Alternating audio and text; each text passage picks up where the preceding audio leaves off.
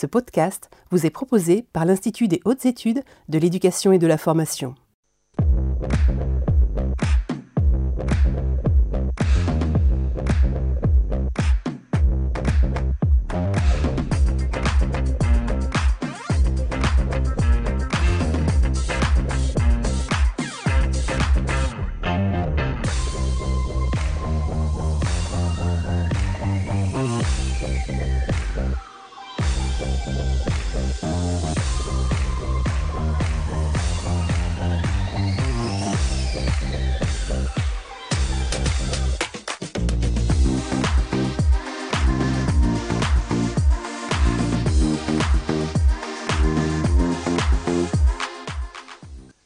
Bonjour à toutes et à tous, nous sommes ravis de vous retrouver ce soir pour un nouveau numéro des mardis de l'IH2EF, un numéro consacré aux langues vivantes. Ce numéro se compose de trois parties, une partie relative aux enjeux de cet enseignement, puis une seconde où il sera question de richesse et de pilotage. Enfin, la troisième partie permettra de répondre à vos questions. Vous le savez, vous avez la possibilité d'interagir à tout moment par le biais de deux supports, le hashtag direct IH2EF ou via l'application menti.com grâce au code qui s'affiche actuellement sur votre écran. Je ne serai pas seul ce soir, vous en avez l'habitude, et j'ai le plaisir d'accueillir nos invités sur le plateau, Fabienne Poulain-Moulard, Antonella Durand et Sophie Tardy. Mesdames les inspectrices, bonjour. Et merci euh, de votre présence. Nous avons aussi en duplex euh, la possibilité d'entendre les témoignages de Isabelle Legui, Jean-Charles Pinero, Jonas Hérin, également inspecteurs généraux. Mesdames, Messieurs, bonjour.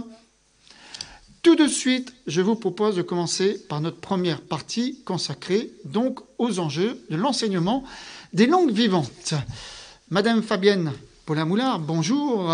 En tant qu'inspectrice générale et doyenne du groupe Langues vivantes, pourriez-vous nous indiquer les enjeux concernant l'enseignement des langues vivantes? Écoutez, avant de parler euh, des langues aujourd'hui, des langues vivantes aujourd'hui dans notre système scolaire français, je vous propose un bref voyage dans le temps qui va nous euh, faire retourner deux siècles en arrière oh, à peu près. En 1838, c'est une bagatelle, n'est-ce pas? Voilà, deux siècles, c'est rien. Voilà. Alors à cette date, c'est la date à laquelle les langues vivantes ont été introduites comme discipline scolaire dans le système scolaire euh, français. Et donc, euh, à l'époque, le ministre Salvandi a rendu l'enseignement des langues vivantes obligatoire et il en a rendu quatre obligatoires. Il, il a quand même laissé le choix aux élèves, déjà à l'époque, donc quatre langues, l'allemand, l'anglais, euh, l'espagnol et l'italien, les langues de nos voisins les plus proches. Donc, on constate bien que dès l'introduction, dès l'apparition de cette discipline langue vivante dans le système scolaire français, cette discipline est plurielle dès son origine. Et aujourd'hui, eh bien, avant quatre langues au départ, et aujourd'hui, on en dénombre une trentaine. Alors, une trentaine si l'on compte, euh, par exemple, des langues qui sont enseignées de manière confidentielle, comme le persan, par exemple, et si l'on compte également les langues régionales, euh, qui à elles seules sont une quinzaine. Alors, cette diversité de l'offre euh, des, langues est une, une spécificité française. Alors ça se développe dans d'autres pays européens, mais euh, ça n'est pas encore une généralité, puisque environ 11 pays européens euh, ne proposent pas de langue 2, par exemple, obligatoire dans leur, dans système. Hein. alors que la France est un, des rares pays à avoir rendu cette LV2 obligatoire jusqu'à la, la fin de la scolarité obligatoire.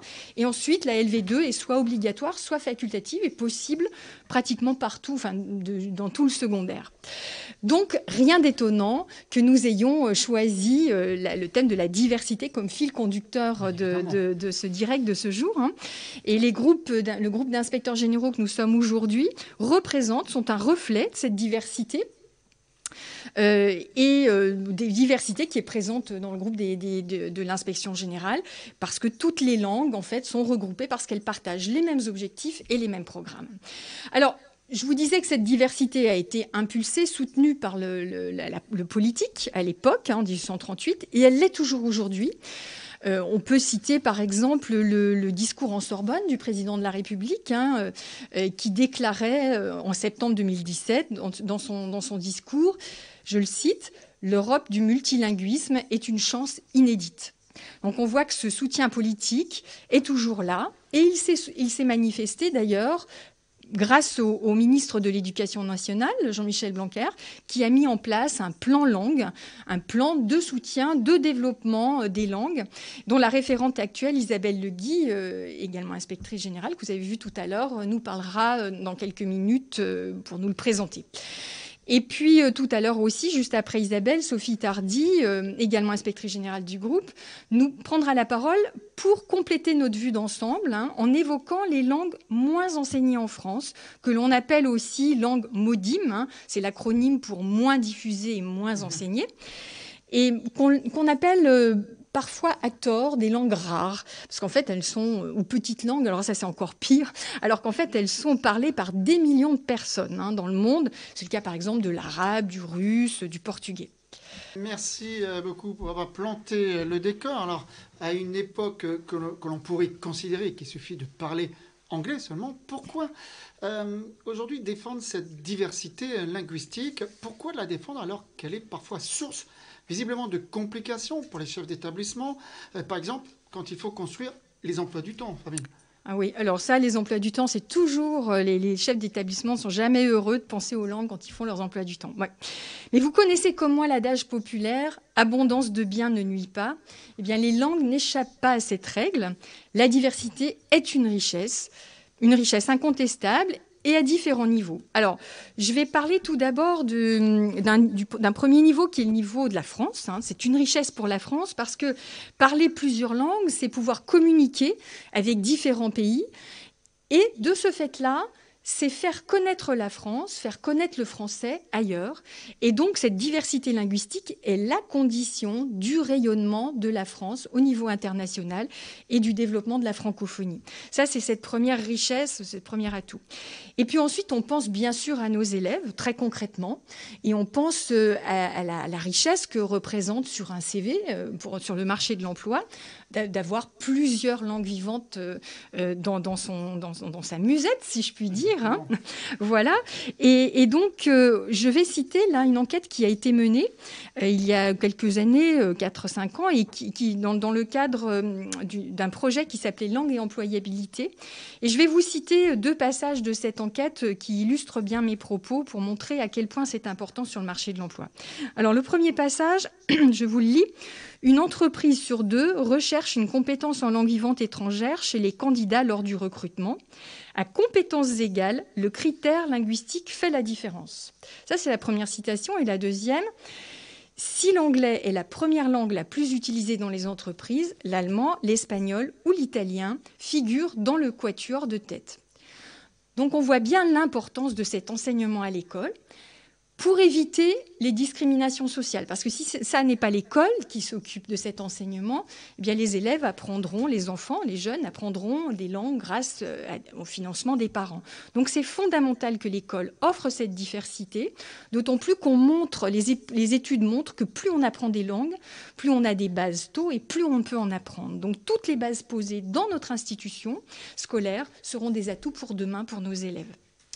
Peut-on parler, Fabienne, donc, euh, d'une forme d'ouverture d'esprit pour nos jeunes? Bien sûr. Alors, évidemment, quand on pense aux cours de langue, on pense tous euh, à, l'apprentissage du code linguistique. On apprend des règles de grammaire, on apprend à comprendre, à parler une langue. Mais bien évidemment, nos élèves apprennent également à découvrir une culture au sens large. Hein. ça peut être euh, la peinture, la littérature, l'architecture, euh, euh, le cinéma, mais aussi la cuisine. Hein. bref, tout ce qui fait la singularité d'une ère linguistique. Et donc, l'entrée d'ailleurs dans nos programmes se fait par la culture. Et c'est parce que pour nous, c'est une démarche qui facilite, qui motive davantage les élèves d'entrer par la culture. Et bien sûr, c'est une ouverture d'esprit par cette ouverture d'esprit que, l'apprentissage des langues génère. Hein, euh, grâce à cette ouverture d'esprit, cela permet de lutter contre les idées reçues, contre le repli sur soi, contre la peur de l'altérité, la peur de l'autre. Voilà. Et par conséquent, cela contribue à euh, transmettre les valeurs de la République et cela contribue également à euh, la construction de la personne, la construction du citoyen euh, éclairé, celui que nous espérons pour, aujourd'hui et demain, bien sûr. Vaste programme, bien sûr. Donc, pour s'en convaincre, euh, nous vous proposons de regarder de plus près cette richesse que constitue l'apprentissage des langues. Nous évoquerons avec vous euh, aujourd'hui trois niveaux du système dans lesquels cette richesse se manifeste de manière euh, vraiment visible. Nous évoquerons tout d'abord la richesse pour les territoires. C'est notre collègue Jean-Charles Pinero qui abordera ce sujet, qu'il a préparé avec Marina Turin-Bartier, inspectrice générale qui ne peut malheureusement pas être avec nous aujourd'hui. Et ensuite, nous aborderons la question de la richesse que représente l'offre linguistique dans, pour les établissements. Donc ça, c'est Antonella Durand qui, nous présentera cela. Et nous terminerons par la richesse pour l'élève, dans la classe pour l'élève. Et c'est Jonas Serrin, euh, euh, mon collègue, qui vous présentera cela. Vaste programme que nous avons donc ce soir. Merci beaucoup, euh, Madame l'inspectrice générale. Je vous rappelle que vous pouvez aussi poser à tout moment vos questions via le hashtag direct IH2EF ou l'application menti.com et vous avez le code qui s'affiche actuellement sur votre écran. Pour avancer sur le sujet, je vous propose d'évoquer avec Isabelle Legui la mise en place d'un plan d'action dit plan langue. Isabelle Legui, bonjour. Vous êtes en duplex. Euh, pourriez-vous euh, communiquer des éléments à ce sujet? Avec grand plaisir. Comme Fabienne Paulin-Moulard vient de le rappeler à l'instant, la France est l'un des pays d'Europe dans lesquels une seconde langue vivante est enseignée dans presque toutes les filières euh, de l'enseignement secondaire. Depuis 2015, l'apprentissage d'une seconde langue vivante débute en cinquième. Et la première langue vivante étrangère est enseignée à l'école primaire dès le cours préparatoire, dans le prolongement de l'éveil à la diversité linguistique de l'école maternelle. Cet enseignement précoce des langues vivantes, et il est bien question dès l'école primaire d'enseignement et non d'initiation, s'accompagne d'une volonté marquée de renforcer les apprentissages linguistiques. Ces deux, lignes directrices sont au cœur du plan d'action en faveur de l'apprentissage des langues que l'on appelle le plan langue, qui a été mis en place par la volonté du ministre. Euh, que pourriez-vous nous dire concernant la mise en place d'un plan d'action langue? Ce, plan langue se décline en dix actions qui soutiennent un apprentissage des langues précoces et renforcé. Le renforcement des apprentissages passe par une meilleure formation des professeurs, y compris dans le premier degré, par l'élargissement de l'offre de sections linguistiques, section européenne, de langue orientale, euh, section internationale ou binationale, et plus généralement par la construction de parcours d'enseignement renforcés des langues vivantes, étrangères ou régionales, euh, des parcours raisonnés, concertés, de façon à préserver la diversité des langues et une répartition territoriale équitable en académie. Ces parcours peuvent être construits de manière volontariste, souvent en concertation entre autorités académiques et collectivités territoriales. Ils peuvent également partir de l'existant dans un établissement ou dans un bassin pour compléter et conforter l'offre en aval et en amont. À l'échelle d'un établissement, le plan encourage la mise en synergie des sections linguistiques qui s'y trouvent, des projets impliquant les langues vivantes et des enseignements en langue de type DNL, qui s'appuient eux-mêmes sur la capacité des enseignants à enseigner leur discipline en langue étrangère ou régionale. Alors j'imagine qu'il existe aussi des leviers identifiés dans le cas de ce plan en langue. Lequel sont-ils? Alors, je vais vous parler du principal levier sur lequel nous avons travaillé cette année, euh, qui est celui des parcours renforcés en langue vivante. Euh, l'objectif étant qu'il s'en trouve un au minimum par département. Cet objectif est presque atteint. Euh, dans presque tous les départements, on trouve un parcours renforcé dès l'école primaire qui se déploie jusqu'au lycée. La méthode consiste à développer l'enseignement en langue vivante étrangère ou régionale d'autres champs disciplinaires dès l'école primaire en construisant des parcours qui vont jusqu'au collège et au lycée. Cela permet de renforcer l'exposition à la langue, mais aussi de diversifier les usages de la langue vivante. La langue est alors non seulement objet d'enseignement, enseignement d'une langue et d'une culture, comme Fabienne Paulin-Moulard l'a rappelé, nous l'a rappelé, mais aussi le moyen d'accès à d'autres savoirs, par exemple l'histoire-géographie, l'éducation physique, les arts, les disciplines scientifiques et les spécialités dans la voie professionnelle. Dans le premier degré, ces parcours sont parfois qualifiés de bilingues dans la mesure où l'enseignement se fait à la fois en français et dans la langue vivante pour une quotité qui peut aller jusqu'à 50%. C'est une façon pour les professeurs des écoles de mettre à profit leur polyvalence, la polyvalence des maîtres, et la variété des situations d'enseignement de l'école primaire, entre une séance de langue, une séance de chant ou d'éducation physique en langue étrangère ou régionale, et d'augmenter ainsi l'exposition à la langue au-delà des 90 minutes d'enseignement hebdomadaire. Alors là, vous venez d'évoquer euh, euh, le premier degré. Qu'en est-il donc du second degré maintenant?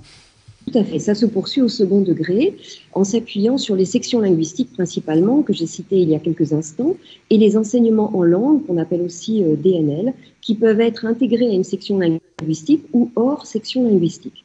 La possibilité d'offrir un enseignement d'une discipline partiellement en langue vivante au collège et au lycée est encore sous-exploitée, notamment par rapport à la ressource dormante qui existe dans les établissements. Donc c'est l'un des objectifs que les professeurs détenteurs de la certification complémentaire en langue soient encouragés à s'associer à un professeur de langue vivante, étrangère ou régionale, pour bâtir un projet qui associe langue et discipline. J'imagine que ces actions existent déjà, mais qu'y a-t-il de nouveau concrètement? Alors, Elles existent déjà, elles, existaient avant que le plan langue soit mis en place, et d'ailleurs le plan langue s'appuie euh, sur l'existant. Euh, mais ces, actions se développent désormais avec un, objectif de couverture de tous les territoires, urbains, périurbains et ruraux. Ce sont des projets qui engagent tout l'établissement, l'école, le collège ou le lycée, en lien avec les autorités académiques qui permettent d'encourager euh, la mobilité et l'implantation de, ces euh, parcours, en lien également avec les inspecteurs territoriaux qui sont souvent référents du plan langue. Ceci afin que les actions de formation et de mobilité accompagnent les projets linguistiques.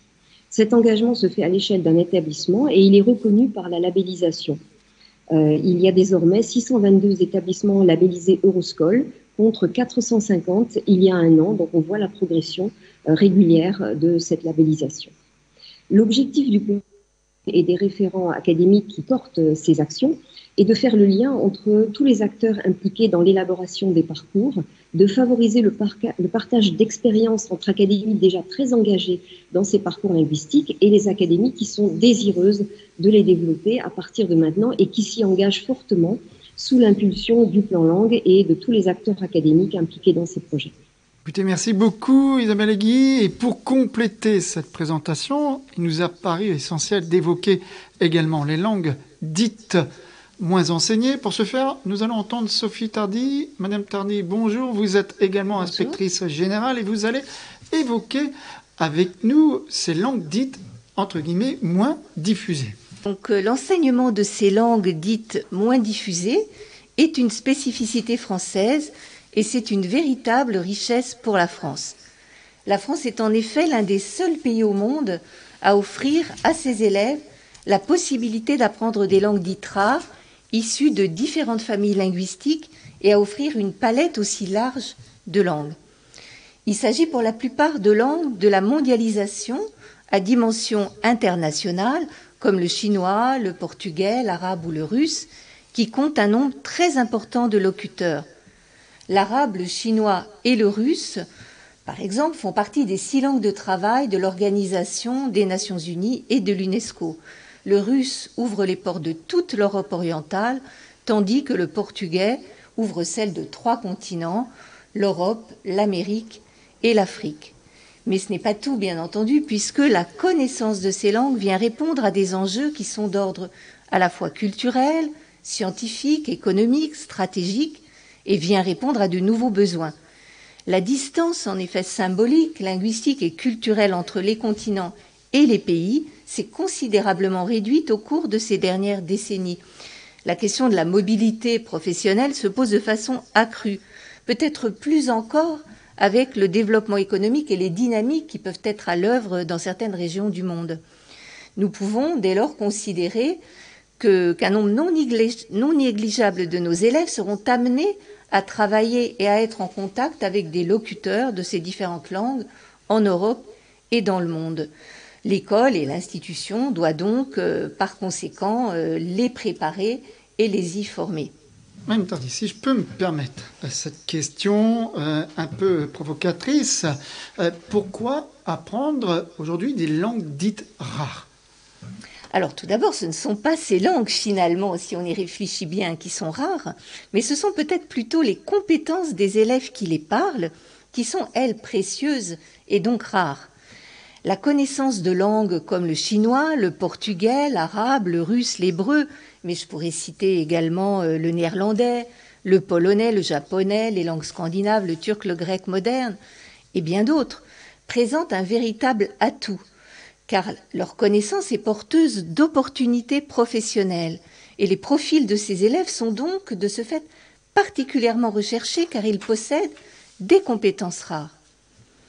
Alors en plus d'en faire un atout professionnel, c'est également une ouverture culturelle et linguistique qui va bénéficier à l'ensemble de la communauté éducative. Ces langues sont en effet non seulement source d'enrichissement pour les élèves qui les apprennent, mais tout autant pour les établissements qui les proposent. Des partenariats et des échanges à l'international peuvent se mettre en place, des projets culturels dont les effets sont bénéfiques sur le climat scolaire et sur les apprentissages.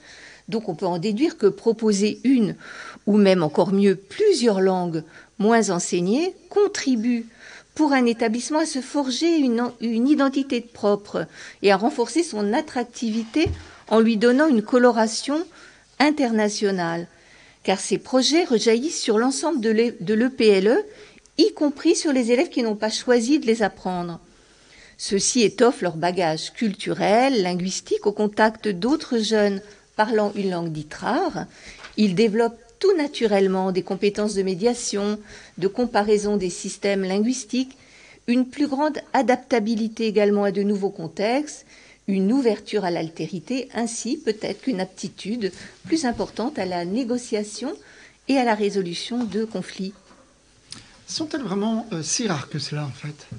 Eh bien non, puisque ce sont malgré tout aujourd'hui plus de 300 000 élèves qui apprennent l'une des 23 langues dites rares qui sont proposées dans notre système éducatif. L'enseignement de ces langues dites rares ne déroge pas du tout au cadre commun de l'enseignement des langues vivantes et vient s'inscrire dans une offre globale qui couvre pour certaines d'entre elles l'ensemble des niveaux d'enseignement en construisant des parcours cohérents et de qualité, alors dès le primaire pour certaines, puis en collège, en classe bilingue, où l'enseignement de ces langues dites rares sont généralement couplés avec l'anglais, en LVB, en section internationale, puis en LVA, B ou C au lycée. Elles peuvent également être étudiées en enseignement professionnel, en BTS, et cela en relation avec des secteurs économiques qui peuvent être porteurs pour ces langues. Elles sont très présentes au sein des classes préparatoires et dans, les concours de la plupart des grandes écoles. Alors l'enseignement de, ces langues, euh, qui sont souvent des langues de civilisation, de grandes civilisations avec lesquelles euh, nous avons eu un riche passé commun, et eh bien, permettent de tisser des liens avec les langues anciennes et de revisiter euh, tous nos héritages. Cet enseignement peut être associé à celui des langues et cultures de l'Antiquité, en développant des sections que l'on appelle les sections de langue et culture méditerranéennes. Ces sections vont permettre de coupler l'apprentissage de la langue arabe avec, et d'autres langues hein, du contour méditerranéen comme l'italien, l'espagnol, l'hébreu ou encore le grec moderne, avec la découverte de l'Antiquité. Ces sections entretiennent et développent des liens tissés depuis longtemps par un héritage méditerranéen commun et permettent un regard culturel croisé sur les langues, les textes, les paysages, les arts, les sciences, les pratiques techniques et culturelles. Elles sont un lieu de rencontre avec des chercheurs et des partenaires scientifiques, mais aussi culturels. Merci beaucoup et merci à toutes les trois pour vos interventions qui nous ont permis, vous l'avez bien compris, de mieux saisir à la fois le contexte et les enjeux. Je vous rappelle que vous pouvez poser toujours vos questions via le hashtag direct IH2EF ou l'application menti.com. Le code s'affiche actuellement sur vos écrans. Je vous propose d'aborder la seconde partie de ce direct. Celle-ci sera consacrée à ce que nous pourrions appeler la richesse des langues vivantes à l'échelle d'un territoire, d'une école ou d'un établissement, mais aussi à l'échelle d'une classe et des élèves. Pour préciser les effets et cette richesse au niveau d'un territoire, nous accueillons en duplex Jean-Charles Pinero. Monsieur Pinero, bonjour. Bonjour, comment allez-vous? Très bien, très très bien ici. Donc euh, tout va bien. Vous avez préparé, Monsieur Pinero, cette intervention avec votre collègue Marina Turin-Bartier, inspectrice générale, qui ne peut être malheureusement présente avec nous, et Christophe Soudan, proviseur du lycée dans l'Académie de Lille, que nous entendrons euh, tout à l'heure. Monsieur Pinero, comment mettre en place la politique éducative relative aux langues au sein des académies? Eh bien, avant toute chose, permettez-moi d'apporter une toute petite précision. Le terme territoire, comme vous le savez, est polysémique et porte souvent à débat. Euh, nous tenons à fixer ici les limites, et ces limites sont celles de l'académie. Cette notion désignera donc dans notre propos des territoires d'appartenance ou de différents projets et pratiques individuelles et ou collectives. Il pourra donc s'agir euh, de départements, de bassins, de circonscriptions, de communes urbaines ou de communes rurales. Tout dépendra en fait de l'échelle que chacun souhaitera privilégier. Rappelons également que pour mieux adapter la politique éducative aux besoins différenciés des territoires, et cela fait partie des objectifs du ministère de l'Éducation nationale, outre les conditions socio-économiques plus ou moins favorables à la réussite scolaire, des contraintes peuvent également avoir trait à la morphologie, à l'organisation du territoire. L'impact est indéniable, ce dont il faut évidemment tenir compte pour la mise en œuvre de tout projet. Ceci étant dit, si nous considérons euh, que l'on souhaite déjouer les déterminismes sociaux, culturels et territoriaux pour insuffler à chaque élève confiance et ambition afin qu'il puisse s'insérer dans la société, les langues vivantes ont, au même titre que nombre d'enseignements, un rôle à jouer. Il convient à cet effet d'articuler donc la politique nationale avec la politique académique afin de la décliner ensuite au niveau départemental et local. Ainsi, la construction d'un continuum pédagogique en matière de langue vivante de l'école au lycée, y compris sur le temps périscolaire, peut s'avérer source de richesse, de diversité et faciliter la construction et la consolidation d'une communauté d'apprentissage au service d'un territoire. Dites-moi, Monsieur Pinero, à vous entendre, euh, il existe une dynamique possible au sein des territoires, notamment grâce à la mise en œuvre de projets? Tout à fait. La mise en œuvre, en fait, d'un projet articulé autour du parcours linguistique de l'élève est de nature à réunir l'ensemble des établissements d'un secteur. Il est à même de générer une dynamique innovante et créatrice en fédérant l'ensemble des acteurs susceptibles d'être concernés. Non seulement les élèves, les parents, les enseignants, les chefs d'établissement, les inspecteurs, la DAREC, mais également l'enseignement supérieur, les collectivités, par exemple dans le cadre de la politique de la ville existante ou d'un jumelage entre deux villes ou entités, ou encore du plan mercredi, et, le cas échéant, les entreprises. Cette liste, vous l'aurez compris, n'est pas exhaustive. En tous les cas, en termes de gouvernance, il s'avère nécessaire de structurer le réseau des acteurs et de travailler en lien avec les collectivités et les partenaires territoriaux.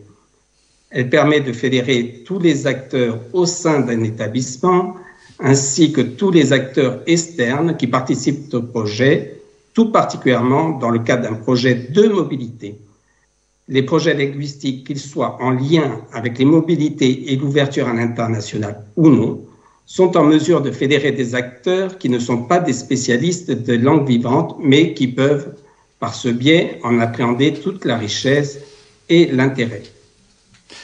Monsieur Pinero, une question. Comment peut-on utiliser les langues vivantes pour créer une dynamique de réseau? Dites-moi. Eh bien, il s'agit, dans le respect de la carte des langues, de bâtir et renforcer une dynamique de réseau de nature à renforcer l'attractivité de tel ou tel établissement en s'appuyant sur les langues vivantes. Les lycées, les collèges et les écoles qui appartiennent à un même réseau peuvent se concerter périodiquement et élaborer, mener à bien des actions communes de politique de langue et des partenariats internationaux, ainsi que de mobilité entrante et ou sortantes. Ceci contribue également à la mise en place d'une réelle concertation interdegré pour s'assurer de la cohérence, de la continuité des parcours des élèves et étayer les apprentissages en vue d'une meilleure maîtrise de la langue et des langues. Les diverses synergies développées en réseau sont à coordonner, en fait, afin de donner naissance à un territoire apprenant en cohérence. Il est envisageable, par exemple, de donner une coloration internationale à un territoire éloigné ou marqué par des facteurs de ruralité et ainsi en favoriser l'ouverture au monde et par là même élargir l'horizon des élèves. Élèves et professeurs sont ainsi invités à participer aux programmes de, mobilité qui sont proposés au niveau national ou au niveau académique. Cette mobilité, rappelons-le, peut prendre des formes diverses, des stages en entreprise, une implication dans des actions de volontariat, des voyages d'études, etc. Tout cela est également l'occasion de souligner l'importance qu'ont les langues vivantes, aussi bien dans la formation des citoyens, de fait, elles contribuent de par leur nature à la connaissance et à la culture de l'autre, mais également à la sienne, que dans leur vie quotidienne, par exemple par une meilleure appréhension de la langue française ou la préparation de mobilité virtuelle ou réelle. Merci beaucoup, Monsieur Pinero. Je vous en prie. Christophe Soudan, en tant que proviseur de lycée, vous êtes pleinement impliqué dans la mise en œuvre d'un pilotage qui puisse permettre aux élèves plein épanouissement et réussite des élèves, la dans le cadre des langues vivantes. Quelle expérience pourriez-vous relater aux personnes qui nous écoutent à ce jour? La nécessité de la mise en place d'une politique éducative adaptée aux besoins d'un territoire, quel qu'en soit le profil ou la taille, semble aujourd'hui évidente tant les attentes de la société sont fortes vis-à-vis de l'école. Chaque lycée, chaque collège, chaque école incarne au sein de son périmètre de recrutement le premier lieu qui va permettre l'épanouissement de l'élève, son ouverture à la connaissance et parfois, tout simplement, la découverte de son environnement proche et lointain. Dans un lycée professionnel rural, sont tombés dans les clichés ou représentations parfois véhiculées, les enjeux d'une ouverture sur l'extérieur une ouverture sur autre chose que le vécu dans le milieu familial prend toute son importance. Pour former des citoyens éclairés, sachant prendre des décisions de manière autonome, des futurs professionnels en capacité de s'insérer dans des entreprises qui recrutent, la mise en place d'un projet d'établissement qui prend en compte ces dimensions du territoire répondra mieux aux objectifs fixés par le ministère de l'Éducation nationale et de manière plus large aux attentes de la société.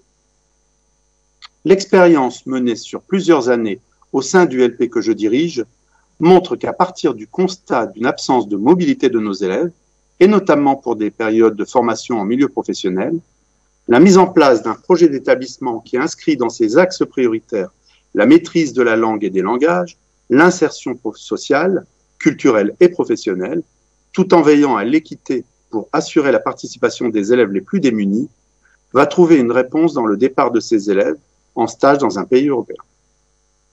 L'indispensable apport des langues vivantes dans le développement des partenariats avec des établissements membres de l'UE et des entreprises qui accueillent les lycéens pendant trois ou plusieurs semaines renforce la place de cet enseignement au sein de la voie professionnelle et facilite la pratique décomplexée d'une autre langue.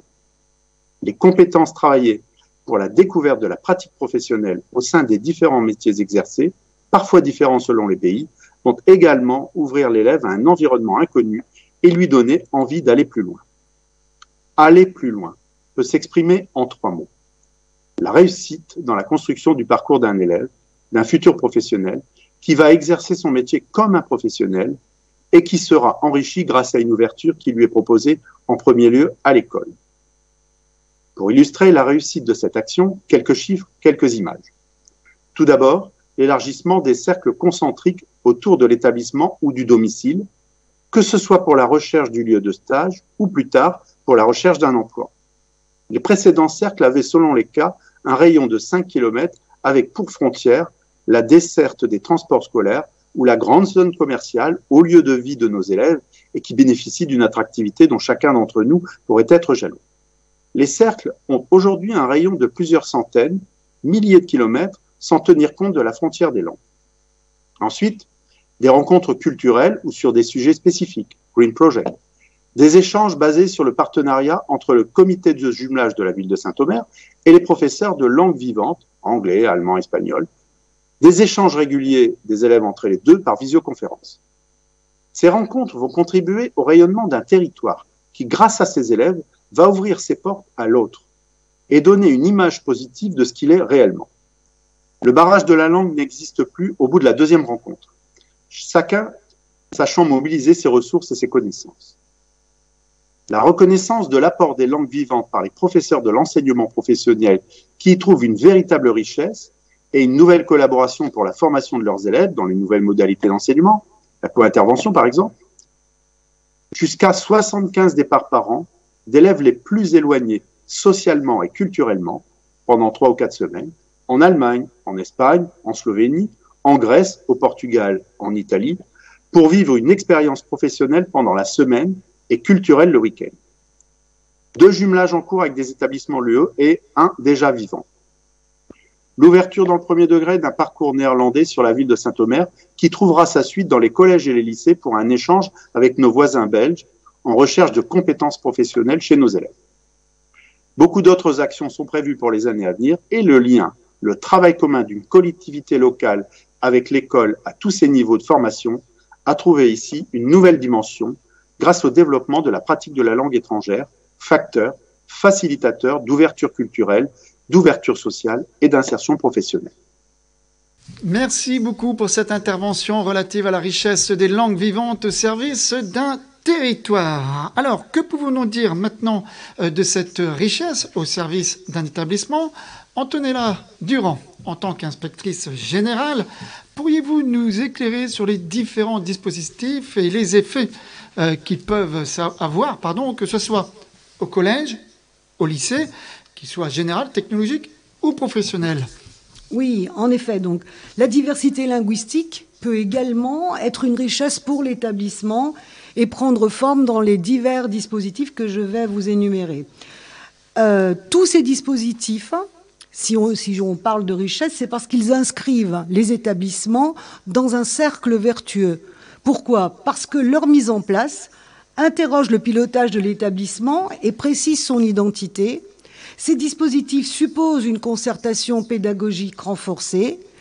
Ces dispositifs mettent en lien avec des organismes et des institutions tels que l'ADAREIC ou encore eTwinning pour ne citer que cela et aussi parce que l'existence de ces dispositifs assure à l'établissement une ouverture à l'international par les partenariats qui sont mis en place avec les établissements étrangers. Pour ces partenariats, on peut avoir recours à des organismes, citons l'OFAGE par exemple, ou le programme Erasmus.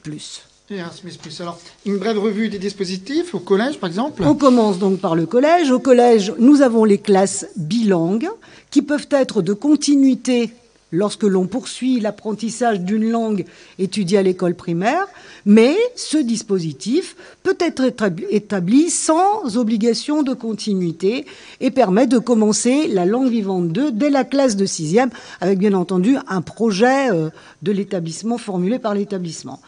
Euh, le deuxième dispositif possible au collège, ce sont les langues et cultures européennes. C'est un dispositif qui permet, à partir de la classe de cinquième, un enseignement de langue et culture européenne qui s'appuie sur l'une des langues vivantes étrangères étudiées et peut être proposé jusqu'à deux heures hebdomadaires. Cet enseignement peut jouer un rôle essentiel et décisif pour l'ambition scolaire ou le développement d'une citoyenneté européenne, par exemple. Que peut-on indiquer concernant les dispositifs au lycée? Au lycée, on trouve bien entendu les sections dites européennes, sections européennes ou de langue orientale, mieux connues sous la dénomination, euh, sous l'acronyme CELO, qui sont proposées dans plusieurs langues que j'ai plaisir à citer. Hein.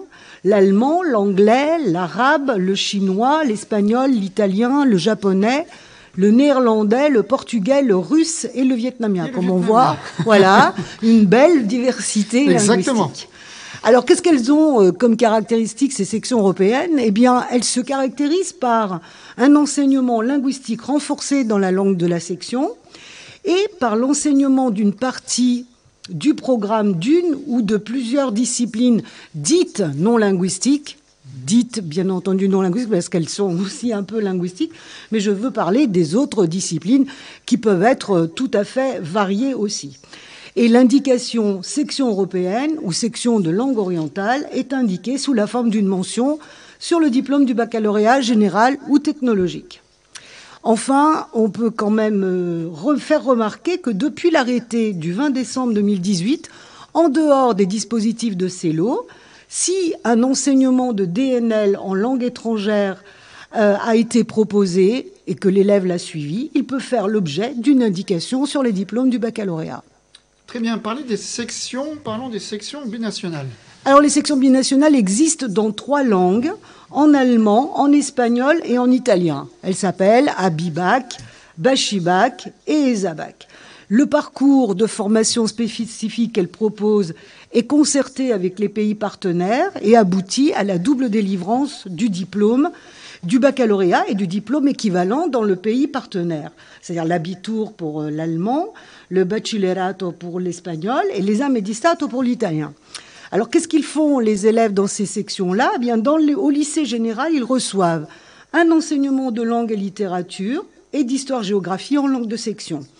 Je refais remarquer simplement que le parcours ESABAC peut également être proposé aux élèves de séries technologiques STMG qui suivent alors un enseignement de langue, culture et communication en langue italienne, ainsi qu'une partie de l'enseignement technologique, toujours en langue de section. donc on parlait donc euh, des sections binationales. Il y a aussi des sections internationales. Oui, sans doute le plus ancien des dispositifs linguistiques spécifiques. Ces sections internationales s'inscrivent dans le cadre de partenariats bilatéraux, bilatéraux conclus entre la France et les États étrangers. Euh, les élèves, comme les enseignants, ils sont français et étrangers. Elles existent aussi, la, particularité des sections internationales, c'est qu'elles existent en école élémentaire, au collège et au lycée d'enseignement général en France et dans le réseau français à l'étranger.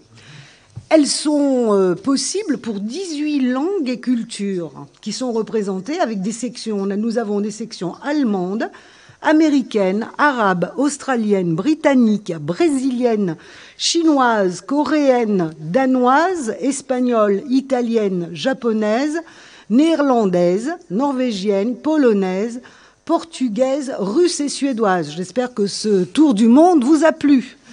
Donc, les DNL possibles pour ces élèves sont l'histoire-géographie, mais aussi les mathématiques et depuis peu l'enseignement scientifique les élèves, bien sûr, obtiennent l'option internationale du baccalauréat, l'OIB, sur le diplôme du baccalauréat français. Les lycées, et eh oui. les lycées franco-allemands, c'est voilà, on ne peut pas ne pas citer les lycées franco-allemands, parce qu'il s'agit d'un dispositif tout à fait unique qui scolarise en un même lieu des élèves français et allemands et offre un parcours scolaire biculturel dans lequel toutes les disciplines sont enseignées alternativement en français et en allemand. Ce réseau compte six lycées franco-allemands qui sont répartis sur les deux pays. Et les élèves obtiennent un unique diplôme appelé baccalauréat franco-allemand qui ouvre droit à des poursuites d'études dans les deux pays. Mmh, très bien, merci. Alors n'oublions pas non plus euh, les lycées professionnels qui bénéficient également du dispositif. Sûrement pas, on n'oubliera sûrement pas le, le, le, lycée professionnel pour lequel la diversité linguistique est tout aussi importante je vais dire si ce n'est plus, en tout cas pour l'employabilité, c'est très important. Alors, au lycée professionnel, on a aussi les sections européennes qui peuvent être euh, faites dans les mêmes conditions, sauf que la, DNL doit être une des disciplines euh, professionnelles de la section. Mais l'ouverture européenne et internationale est tout à fait encouragée par ailleurs, en dehors des CELO, puisque nous avons l'unité facultative de mobilité qui est une disposition de reconnaissance formelle de la mobilité internationale dans le parcours de l'élève. Les compétences qui sont acquises par les élèves lors de ces mobilités collectives ou individuelles à l'étranger sont prises en compte dans le parcours de l'élève et sont, elles peuvent être valorisées par l'établissement scolaire, notamment pour le diplôme professionnel avec des attestations possibles. On va les citer. L'attestation Europro, qui évalue sous forme d'exposé oral la période de formation en milieu professionnel à l'étranger et elle valide véritablement une employabilité européenne propice à une future mobilité professionnelle. Et la deuxième attestation possible, c'est l'Europass formation qui est un label, un label de qualité communautaire qui atteste l'accomplissement d'un ou de plusieurs parcours européens et de formation professionnelle. Et bien sûr, cette unité facultative peut être valorisée au moment du diplôme baccalauréat. Merci beaucoup pour toutes ces informations. Merci Mme Durand. Il nous reste à développer le troisième point. En quoi les langues vivantes sont-elles une richesse pour la classe et les élèves? Jonas Serra, en tant qu'inspecteur général, vous êtes en duplex, vous avez euh, eu à observer des pratiques en classe et des effets sur les élèves. Que pouvons-nous communiquer à ce sujet, justement, en public qui nous écoute aujourd'hui? Oui, merci. Euh, l'éducation plurilingue et interculturelle ne devrait plus être considérée comme un atout, mais comme un incontournable euh, d'une formation de qualité susceptible de répondre aux exigences du monde contemporain. Parler au moins trois langues est une compétence indispensable du XXIe siècle, non pour afficher un, répertoire plurilingue, mais bien pour être en mesure d'assumer pleinement sa citoyenneté et pour contribuer à l'ouverture et à la cohésion de sociétés démocratiques et plurielles. le répertoire plurilingue d'un individu n'est pas cloisonné. L'apprentissage d'une langue supplémentaire se fait toujours en référence avec les autres langues dont un individu dispose déjà. L'environnement d'apprentissage des langues doit donc être pensé pour favoriser les passerelles entre les différentes langues vivantes enseignées, mais aussi avec là où les langues euh, de scolarisation, la littératie des autres disciplines scolaires et les langues familiales apportées par les élèves. L'école joue un rôle essentiel pour le développement des compétences de la communication écrite et orale, pour la maîtrise des registres discursifs pour le renforcement de la capacité d'adaptation des élèves à d'autres situations et d'autres cultures. Un pilotage euh, pédagogique de l'établissement scolaire sensible aux langues favorise donc l'expression des élèves et les démarches collaboratives, développe les mobilités et les partenariats internationaux, valorise les événements interculturels et la diversité des langues, installe une communication plurilingue et fait des langues vivantes un levier de développement professionnel des enseignants. Alors, qu'est-ce que cela peut donner en termes de projet linguistique au sein d'un établissement? Alors un projet linguistique d'établissement scolaire doit euh, viser le développement de parcours linguistiques riches, diversifiés et cohérents, ce qui implique une convergence de l'ensemble des niveaux. Euh, je commence par euh, l'élève et l'apprentissage des langues vivantes par la mise en confiance des élèves, la prise de risque à l'oral, la valorisation de toutes les réussites, y compris intermédiaires, par exemple grâce à des certifications en langue.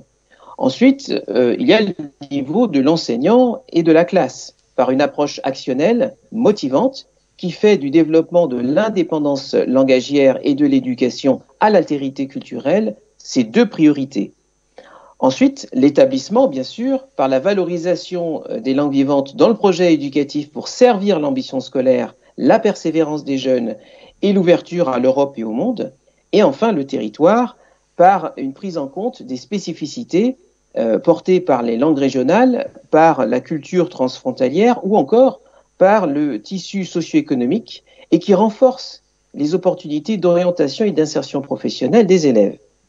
Enfin, l'éducation plurilingue interculturelle euh, est globale dans la mesure où elle articule l'éducation formelle, fondée donc sur des programmes scolaires, leurs objectifs et leurs contenus culturels, ça a été explicité précédemment, avec l'éducation non formelle, telle que peuvent l'offrir par exemple les échanges scolaires et les autres projets de mobilité individuelle ou collective, mais aussi, et on l'oublie souvent, avec l'éducation informelle qui se développe de manière accélérée avec l'usage des langues sur les réseaux sociaux, dans les divers médias et, singulièrement par le biais des jeux vidéo interactifs. La langue étant à la fois sujet et objet euh, dans la discipline langue vivante, elle offre une entrée privilégiée dans la prise en compte d'environnements d'apprentissage globaux qui articulent tous les espaces d'apprentissage. Existe-t-il des ressources à l'échelle internationale? Oui, euh, le Centre européen des langues vivantes du Conseil de l'Europe offre des outils et des ressources qui permettent aux enseignants, au personnel de direction, aux corps d'inspection de contribuer à l'émergence d'une politique euh, euh, linguistique de l'établissement scolaire. Pour favoriser l'insertion professionnelle par les langues, on peut citer par exemple le projet Language for Work, pour articuler les différentes les, compétences numériques avec les compétences plurilingues et le développement d'une citoyenneté européenne démocratique. je pense en particulier au projet e-langue citoyen pour renforcer l'offre scolaire en langue vivante et faire, par exemple, de l'enseignement des sciences en langue étrangère euh, un levier de l'intérêt des filles pour les disciplines scientifiques et technologiques.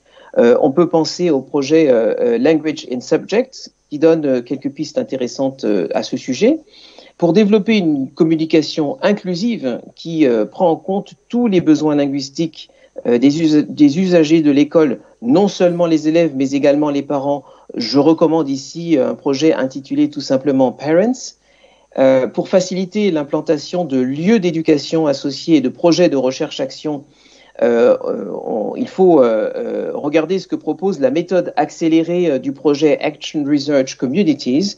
Et enfin, pour déployer des environnements d'apprentissage optimisés pour et par les langues, je peux citer ici le projet EOL. Dites-moi, Monsieur Hérin, quel est le rôle des langues vivantes en matière d'éducation?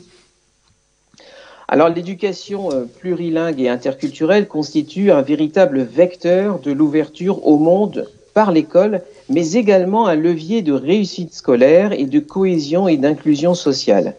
Le Conseil de l'Europe travaille euh, actuellement à une recommandation aux États membres qui montre l'articulation entre l'éducation plurilingue et interculturelle et le développement d'une citoyenneté démocratique éclairée. En ce sens, l'éducation plurilingue et interculturelle euh, constitue un formidable outil de pilotage. En milieu rural, pour renforcer l'ambition scolaire des élèves par l'ouverture internationale, en éducation prioritaire, pour euh, faire euh, de l'éducation à l'altérité une clé de la cohésion sociale, dans, la scolarité obligatoire, pour contribuer à l'autonomie langagière des élèves, un point tout à fait essentiel, en lycée, pour renforcer euh, et valoriser évidemment les compétences euh, de l'oral, et euh, dans tout type d'établissement pour faire des langues vivantes un levier de l'interdisciplinarité et du développement professionnel des enseignants.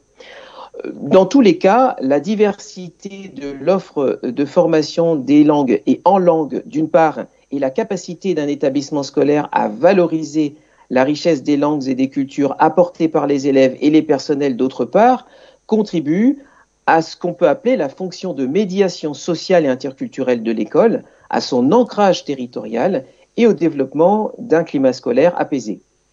Écoutez, merci beaucoup, Monsieur Hérin, pour votre intervention. Nous arrivons à la fin de cette émission. Je vous propose de répondre aux questions du public. Nous avons donc des questions. Voici la première. La première est celle-ci. Peut-on préciser les enjeux des langues vivantes et surtout de la continuité des langues dans le premier degré? Peut-être une question pour vous, Fabienne. Bon, alors que les choses soient claires. Hein. Euh, on parlait de diversité, mais la langue de bois ne fait pas partie de la diversité. Ça, bien dit. voilà.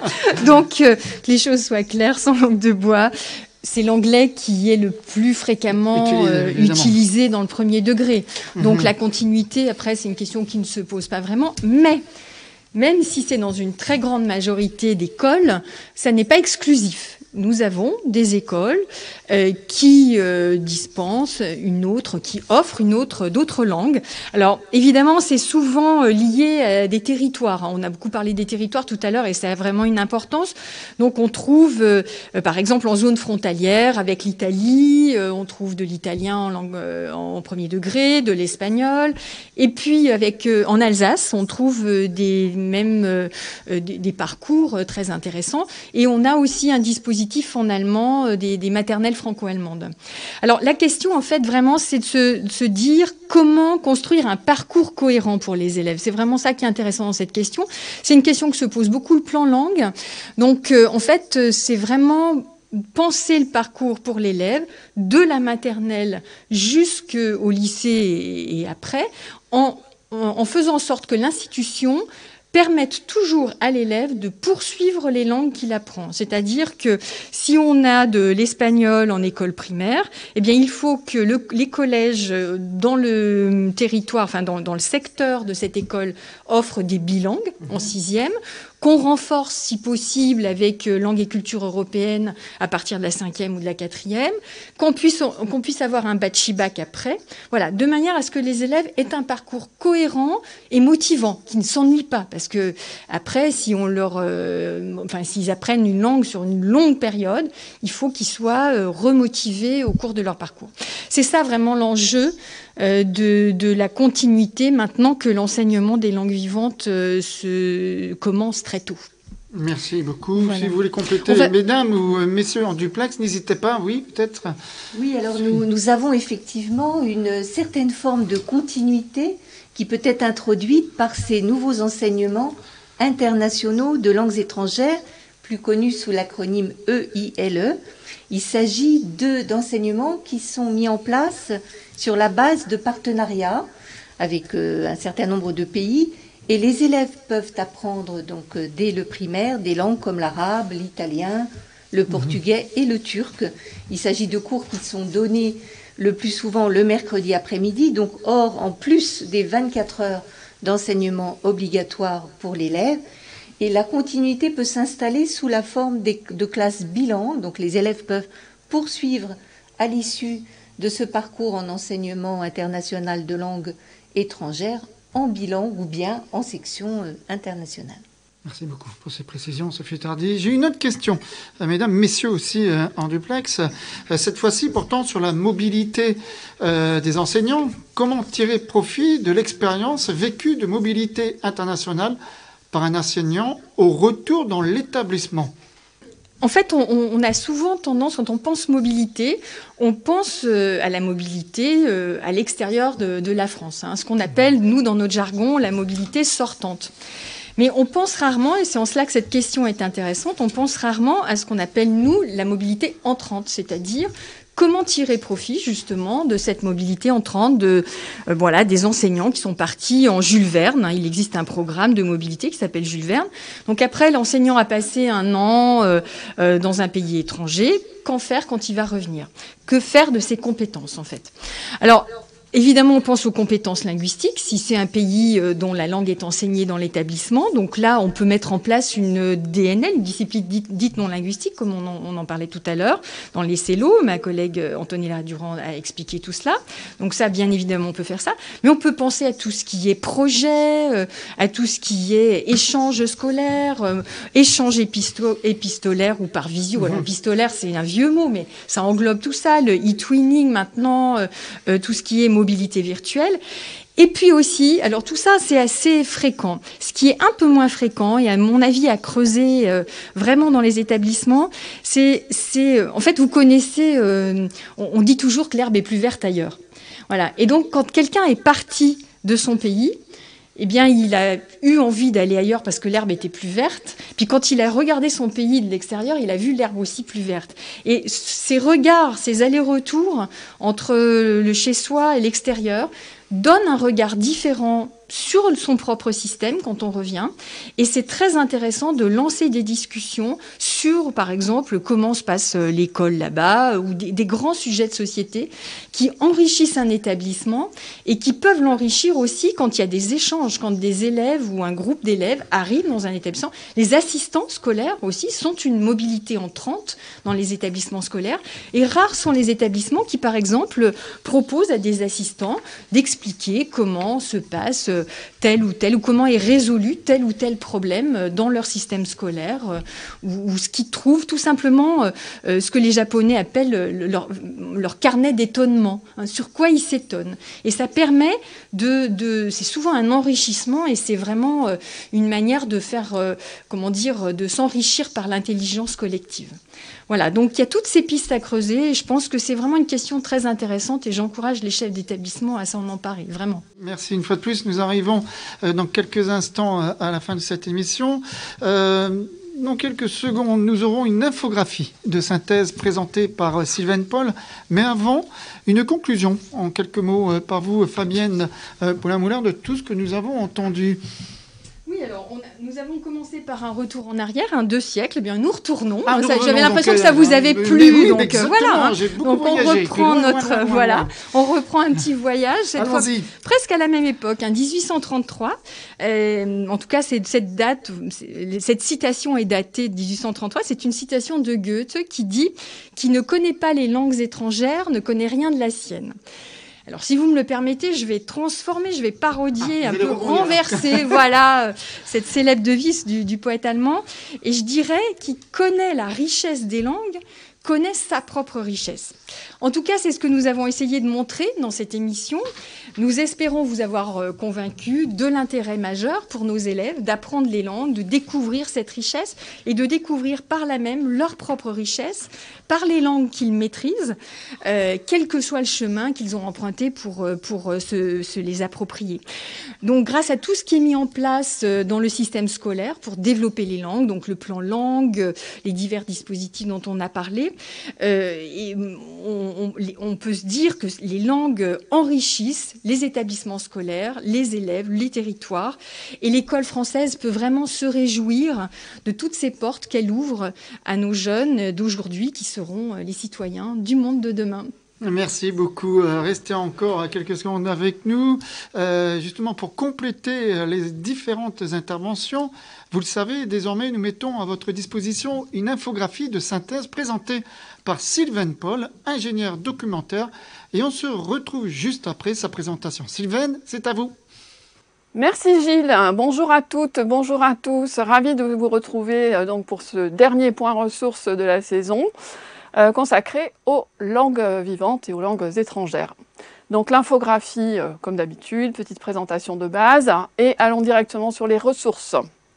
Donc aujourd'hui les ressources, on va aller faire un tour sur éducation.gouv, sur Eduscol et sur l'ONICEP et Canopé. Donc première chose, éducation.gouv, qui présente le plan langue, donc langue vivante étrangères et régionales, avec une infographie récapitulative donc, de tous les, objectifs selon les établissements, le type d'établissement, collège, lycée, école, les compétences attendues et euh, la référence au CECRL, donc le cadre européen de référence de langue.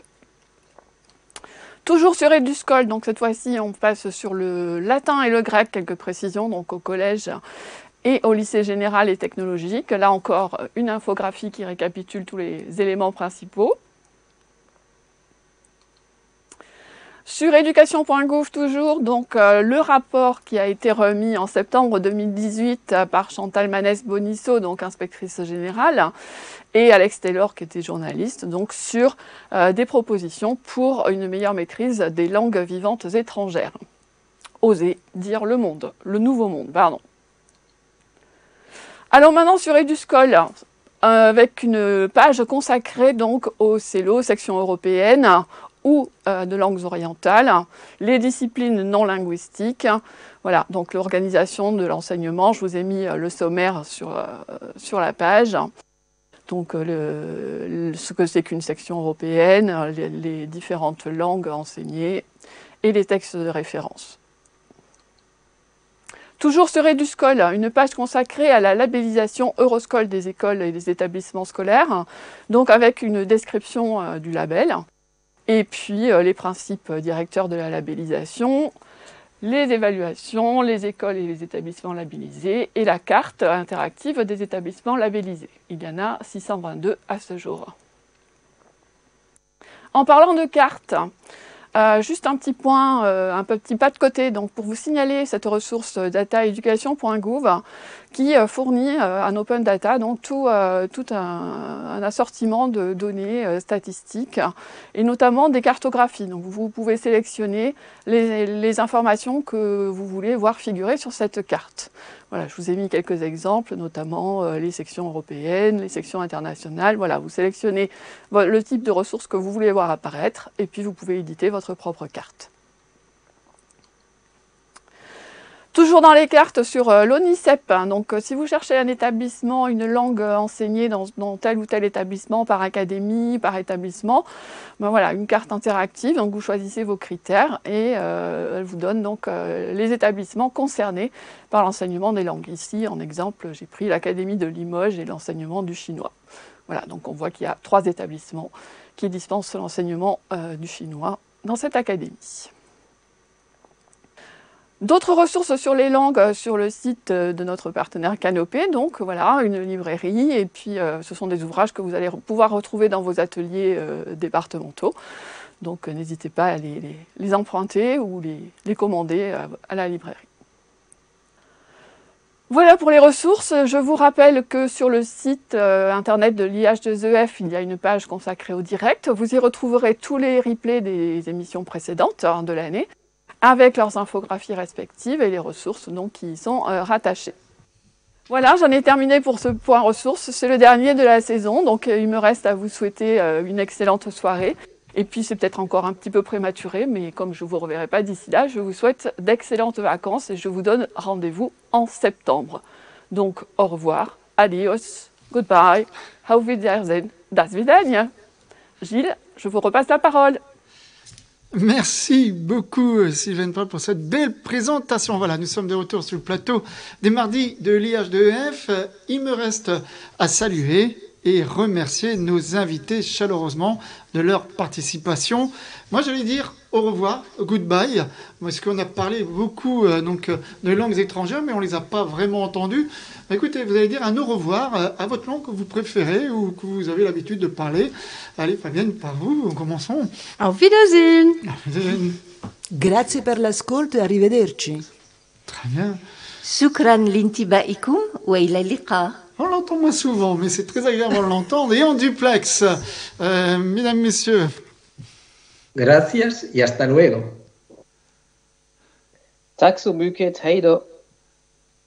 Eh bien, écoutez, merci à toutes et à tous pour votre fidélité hein, tout au long donc, euh, de cette année. Déjà, d'une part, nous avons été ravis de vous proposer ce nouveau format les mardis de l'IH2EF. Et nous vous retrouvons avec plaisir dès le 6 septembre pour un premier numéro consacré à se préparer à devenir personnel d'encadrement. Vous aurez la possibilité de connaître notre programmation en amont par le biais du site internet de l'INstitut, ih2ef.gouv.fr, et une petite vidéo aussi à venir. Je n'oublie pas, bien sûr, de saluer toutes les personnes qui ont préparé et qui ont contribué aussi en coulisses à réaliser euh, cette émission que vous ne voyez pas. En entendant de vous retrouver à la rentrée, passez un très bel été et surtout prenez soin de vous. Une très belle soirée à tous.